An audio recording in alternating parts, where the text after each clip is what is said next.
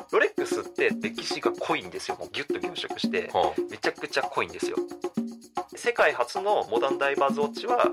えーブランパンの50ファゾムスか、えーロレックスのサブマリーナ、まあ、このどっちかだと思います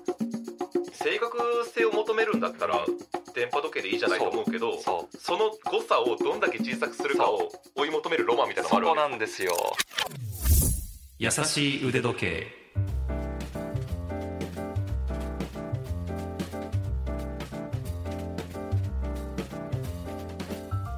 腕時計のある人生 RY ですラジオ関西アナウンサーの春名ゆうきです。この番組は寝ている時以外はずっと腕時計のことを考えているという RY さんと腕時計の魅力に気づいてもっと深く知りたいと思っている私春菜が悠々自適に投稿してまいります。で本当に起きてる時ずっと腕時計のこと考えてるんですかいや本当にそう ですよ今日僕あの関東から新幹線で、うんあのこっちの、えー神戸の方に来たんですけども,、はいはいはいもうずっと腕時計のこと調べてま したこれ別に話す内容を再確認するとかそういうことじゃなくて、本当に将来自分が欲しい夢の時計があるんですけど、はい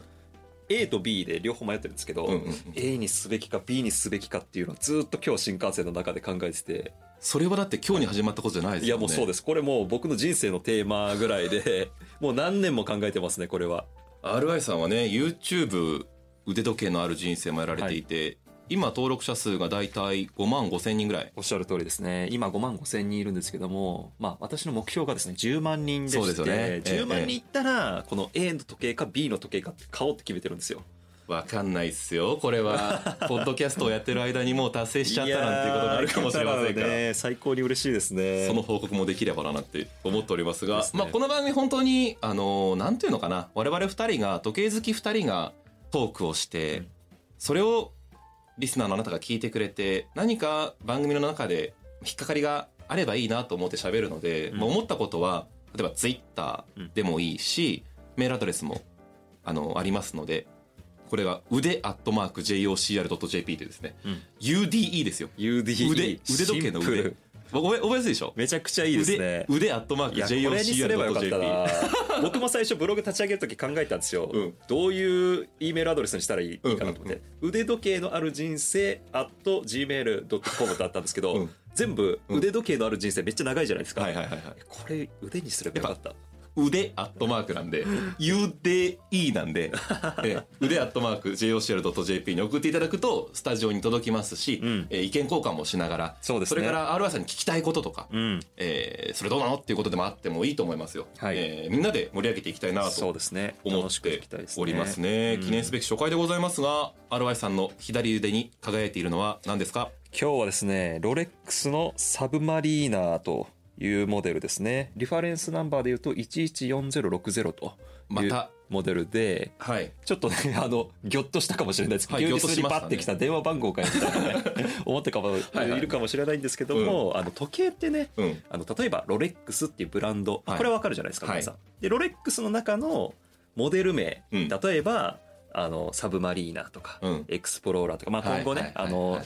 この、ポッドキャストを進めていく中で、たびたび登場する名前かもしれないですけど、まあそこまで多分わかると思うんですよね。デイトナとかありませんデイトナ。デイトナもありますよねそうこ有そ名れですはモデル名ですね。はいはいはいでもデイトナとか一口に言ったとしても、はいうんデイトナの歴史ってもう1963年から続いてるから、はあもう40年以上もう60年近くなるのかな、東京オリンピックの頃ですねそうそうそうそう、ええええだからもう60年間のどのデイトナかわからないじゃないですかああデイトナ60年前のいやー俺イデイトナ買ったんだよねとか言っても、はいはいはいえどのデイトナみたいなもしかしたら文字盤このダイヤルうんが黒いデイトナかもしれないし、うん白いデイトナかもしれないし、はいはいはいはい昔のデートなのかもしれないし今のデートなのかもしれない、うんでここであの本当にこうロレックスファンの人とかはリファレンサルナンバーって言って REF レフレフって言ったりしますけど、はいはいはいまあ、要は、まあ、型番って言いますかね、うんうんうんまあ、そういった番号が数字いろんなブランドがそれぞれ割り振ってるんですけど、うんそれのサブマリーナで言うと、うん要はさロレックスのサブマリーナというモデルの、はいはいはいえー、と114060っていう型番のモデルですよっていう。 114060そう聞いた私がねちょっとあのいあのなんていうかな、はい 気持ちがあの追いついていなかったんですけれどもいやいやサブマリーナナですって帰ってくると思ったら、リファレンスナンバーまで付随してきたとい うあーまあ特にねロレックス好きな人は結構そこ これあるあるなんだレファレンスでね、えー聞へー聞いたりするっていうのは結構あると思いますね。私のつけてるじゃあこれどにれですかもあるんでしょうねリファレンスナどンバーのモデルとかってありますか3万6000って書いてますけどうん、で多分えっとそのグランド成功は、うんあのエレガンスラインとか、うんなんかそういうおざっとしたララインナップの中であコレクションがあるんだそうそうそうそう、はいはいでその中にえっとね SBGW とか、はいはいはいはいそうローマ字ローマ字もそうローマ字4つに、えー数字が3つ並ぶのはいがはい結構グランド成功の、まあ、常たるっていうかいいなちょっとシステムシステムあれですやねってますリファレンスナンバー会もやりますかいや僕はあのそんな覚えてないですからね もう3.14なんちゃらかんちゃらみたいな感じでこれ覚えるの大変ですからね、まあ一つ言えるとすると、はいあなたの左腕にあるもしくは右腕にある腕時計にもそれぞれまあ個体番号もあってというのはそうですねれはもう腕時計も共通だということそうそうそうそうシリアルナンバーっていうのがあって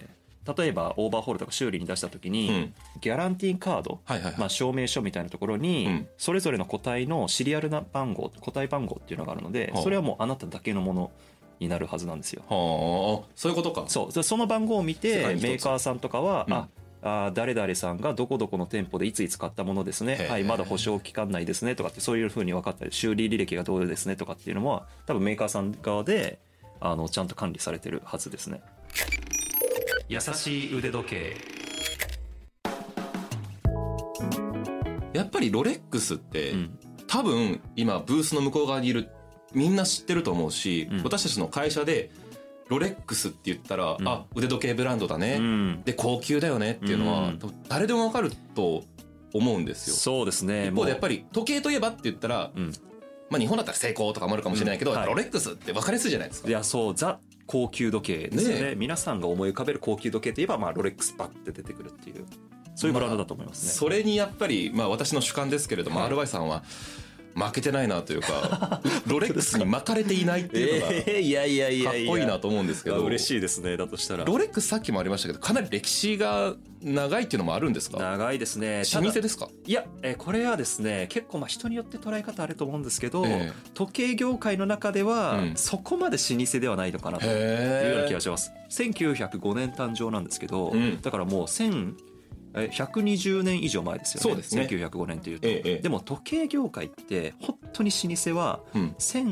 1700年代からうんあったりするんですよねそれこそ世界で初めての現存する時計ブランドって言われてるのが、はいブランパンっていうブランドがあるブランパンそうブランパンっていうあのパンブラではないんですパンではないパンではないそう食べるものではないん食でべすね物ではないあのよく知らない人はがい Google とかでブランパンって検索すると多分パンとか出てきますコンビニエンスストアで売ってあるパンではなくこれね時計好きあるあるだと思うんです けどそっちのブランパンじゃなくええて時計ブランドのブランパンっていうのが1735年創業ですのでえそうだからもうー、300年弱年弱290年とかそんなもんですすかごいなそうだからそれに比べたらロレックスってまだ1900年代だし、はいはいはいまだちょっとまあ若手とは言わないけど、はいはいはい中堅どころぐらいの年齢感覚になるのかなって思ったりします、ね、ラジオ関西って結構ラジオ局の中では老舗ですよねへえだからやっぱ古いからうん偉いじゃないけど歴史があるとやっぱはりい重く感じちゃうんですけどロレックスはじゃあ歴史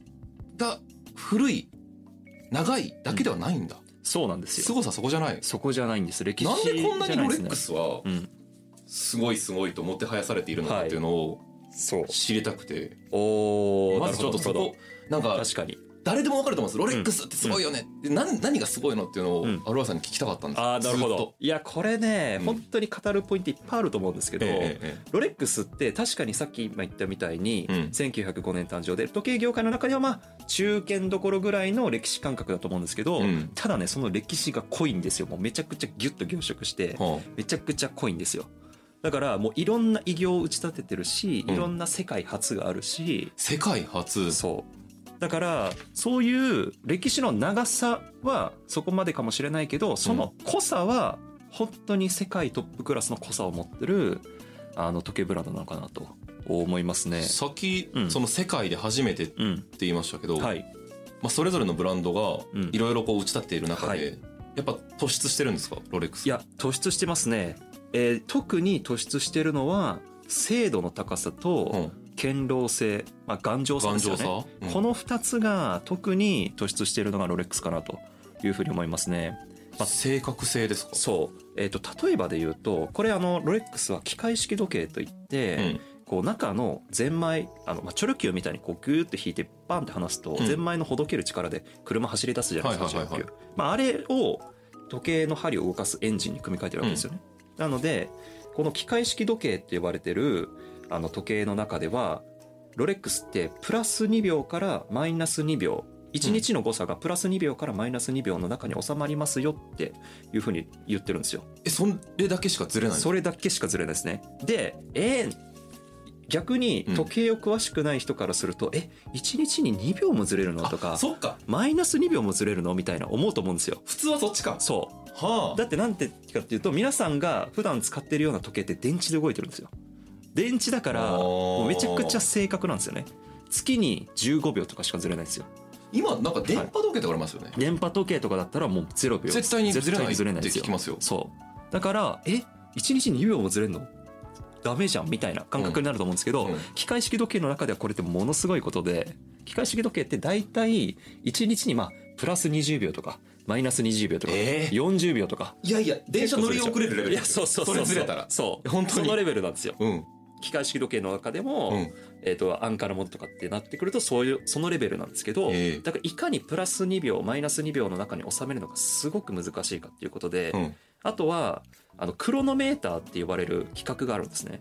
企画そうクロノメーター、まあ、クロノメーター級とか言ったりしますけどクロノメーター何かっていうと、要は機械式時計でその、まあ、いろんなこう検査試験があるんですけど、はいスイスで作られた時計のその精度の高さとかを、うんまあ、保証する期間みたいなのがあるんですよクロノメーター期間みたいなのがあって、そのルールがですねプラス4秒からマイナス6秒ですねうんうんうん1日の誤差が最大10秒ってことでまあそうですねはいは言いったら10秒ぐらい、うんでその10秒以内に収まったらはい、えーまあクロノメーター認定ですねあはいなんか認定があるわけだそうはあはあはあ第三者機関による認定があるんですよへだから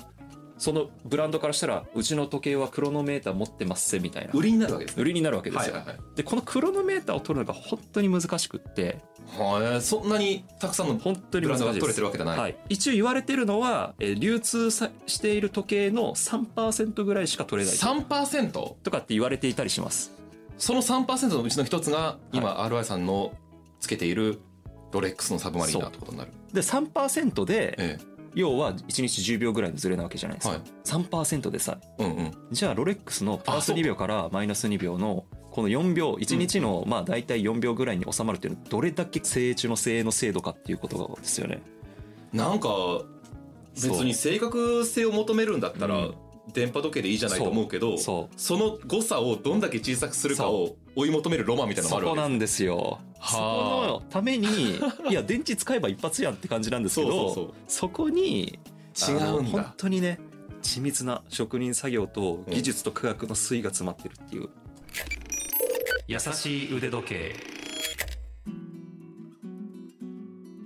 ロレックスって、うん007、はい映画見てるとはい出てきませんか、そうおっしゃる通りであと昔の007だと、うんあのジェームズ・ボンドはいいわゆるボンドウォッチとええええええ結構こう世界中の人が注目する映画だと思うんですよね、はいはいジェームズ・ボンドって、はいあの有名なところで言うと車のあのえアストン・マーチンのはいはい DB5 とかえ DB なんちゃらとか、ええまあ、ボンドカーって言ったりしますよね、あとスーツはどこどこのみたいな、うんその中でも時計っていうのもすごく時計界が注目してるものではあ何を選はぶんだとあうんうんうんいうところで初代ジェームズ・ボンドとかはですねこのロレックスのサブマリーナっていうのを使ってたんですね。はいまあ、なので時計好きの間ではこのサブマリーナっていうのはまあボンドウォッチの一つとして認識されていたりとかっていうのもあっいやたりします。それが選ばれるっていうのも、まあ、もちろんうん卓越したはい、ルックスっていうのもあっただろうけれどもその当時1960年ぐらいですかあれそうですね。の時にももう第一線級だったそういうことになると思い創ます、ね。業から半世紀ぐらいでもはういトップ中のトップに上り詰めたってことですねそうですね007はもともと小説から始まってて、うん確かその小説で使われてたのはロレックスのえっと、オイスターパーペチュアルか、はあなんか別のモデルだったんですよね。えだけど映画になるときにこの、えー、とサブマリーナになってるんですよへーでもこれがまた面白いところえで、うんじゃあなんでサブマリーナが選ばれたっていうところなんですけど、うんまあ、もしかしたらスポンサーのお金が入ってたかはどうかわからないんですけどこれは我々の知る由じゃないですけど、うん007ってイギリスじゃないですか、はいイギリスの諜報部員ですよね。はいってことは要はイギリスのものである方が整合性取れるわけですよ多分、はいでじゃあロレックスってスイスのブランドでしょっていんうんうんうふうに思うと思うんですけど、実は最初に創業されたのはイギリスのロンドンえそなうんなんでよですすよねそうそうへーなんですよだからもともとは、まあ、イギリスのブランドだよねっていうところイギリス生までれだったんですかそうそうなんですよへえだかなら多んか分そこでこコネクションがあるのかなって思ったりもしますうんうんうしんうんあとはあのジェームズ・ボンドって海軍の、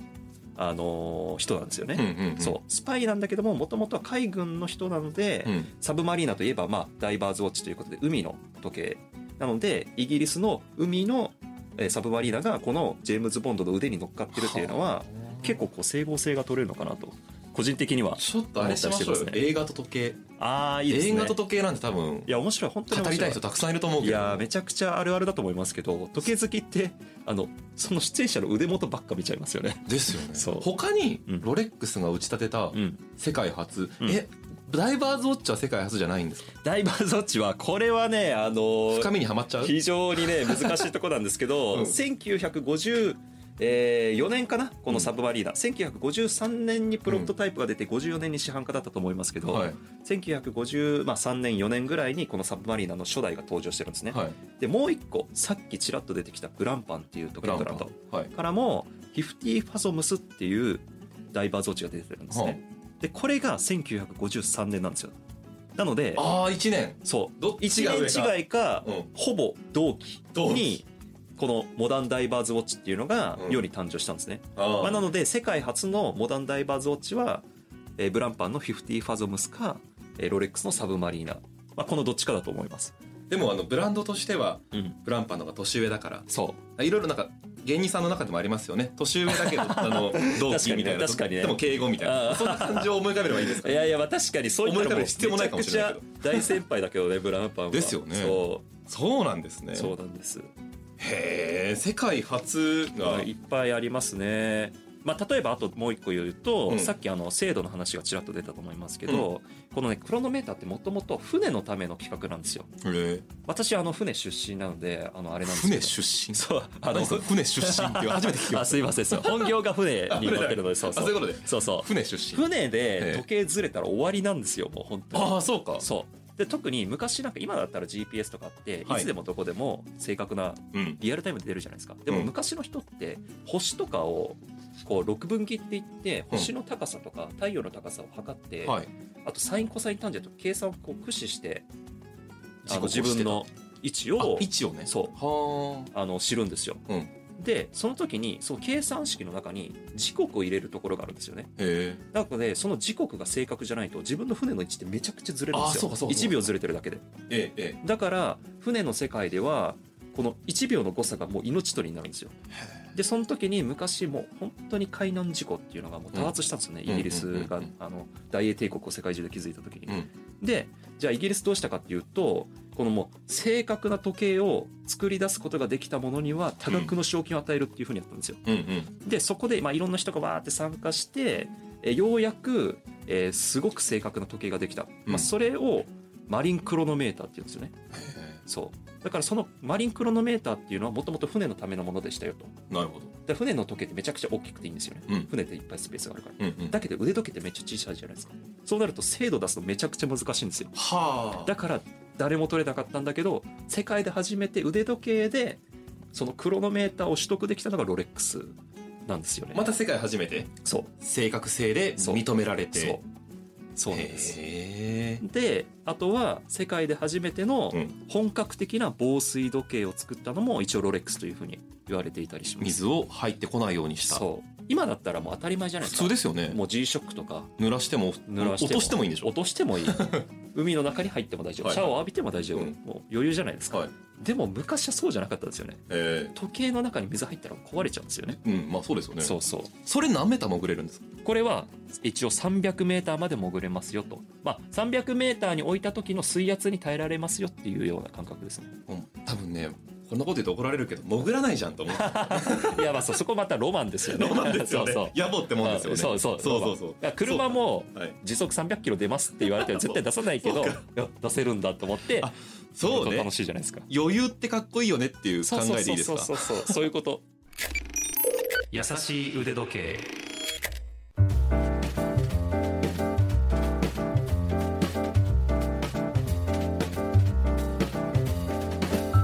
世界で初めてのうん本格的な防水時計を作ったのも一応ロレックスというふうに。オイスターケースそうそれカがキカキですかそう牡蠣のオイスターから来てへてえ一応まあオイスターみたいなこの頑丈さ堅牢さっていうのを表現してうんオイスターケースっていう風に言っててそれが1926年にあのロレックスから一応誕生したそれが世界で初めての防水時計はあという風に言われていたりしますねすごいなそうだから精度も世界初としてめちゃくちゃ認められたし、うんその防水性まあ言ったら堅牢性ですよねうんだからこの精度と堅牢性でロレックスっていうのは歴史が浅いながらもそこの一番重要なピース2つバチッと取っただはあからそうかそうその後にいろんなチャレンジャーたちうんうにん愛されて、ロレックスの時計が傾向されて、うん例えばですよ、うんエベレストの山頂に人類で初めて到達した人の腕にはあのロレックスがあったとかあいいですねそうカーレーサーのこのスピードの記録出した時の腕元にはロレックスがあったとかあいいぞそうそういちょうっでとすまたね聞きたいなと思い ました そうそういうだからなんて言うんでしょうね歴史は確かに比較的浅いかもしれないけども、うんはい堅牢性と制度っていう非常に重要な2つのあの要素をうんうんう備んえ備えていたがためにいろんな人のチャレンジャーの腕元に乗ることができたその結果こうなんて言うんでしょう非常に濃密な歴史とか物語を紡ぐことができたのがこうロレックスの一つのこうなんて言うんでしょう認知度こう上がった理由の一つかなと思いますね。時代時代でうん、腕時計に求められることは、まあ、現代社会も変わってるけれども、うん当時、うん命に関わっていたところのはい精度うん堅牢性を抑えたロレックスがそのままいまだにすごいとされてるっていうことですね。だと思いますね。ようやくわかりましたなんとなく、はいまあ、その値段の秘密とかまた細かいところは後うんうん々伺うとして、はい、そういうことなんですねだから認められていると。だと思いますね。いうことなんですねうんまあ、ただ私も含めて憧れの時計ではあって欲しいなと思うけどなかなか買えないこの辺の秘密は次回以降にまた伺っていきたいなと思いますはい、今回紹介した情報はラジオ関西トピックスラジトピでも詳しく読むことができますこちらには写真も載せていますのでもう一度今のトークを復習したいという方はどうぞご覧になってくださいそして、えー再度ですメールを送っていただきたいと思います UDE 腕アットマーク JOCR.jp 腕アットマーク JOCR.jp までご意見ご感想などあと質問ですねお待ちしていますツイッターのリプライでも OK です気軽にお寄せください私と RY さんがそれに沿っておしゃべりするということになるかもしれません、あなたの腕時計自慢というリストショットも見せていただきたいなと思いますそして RY さん YouTube チャンネルもやってらっしゃるということですねそうですね、ははいい私はあの腕時計のある人生チャンネルという YouTube チャンネルやってますので腕時計のある人生と検索していただけたら出てくると思いますので、はいぜひ、えーチャンネル登録していただけたら嬉しいですよろしくお願いしますということで今登録者数が今5.5万人います5万人ってすごいですよねアルワさんが集まれって言ったら5万人集まるわけでしょいやーそうですね僕この間あの埼玉スタジアムに浦和レッズの試合見に行ったん ですよ3万7千人いたんですよや3万7千人こんないんのかと思ってあ5.5万人ってすごい数字だなすごい数字で字すとよ思いましたねちょっとした町とかですよね 本当に町2つ分ぐらいありますかあらねりがたい限りですいやあのーぜひ YouTube を見てこのお優しい腕時計知ってくださった方というのも多いと思いますのでぜひぜこひちらもポッドキャストも応援していただきたいなと思いますよろしくお願いします。はいというわけで優しい腕時計今回は以上です次回も優しいトークをお届けしますそれではまた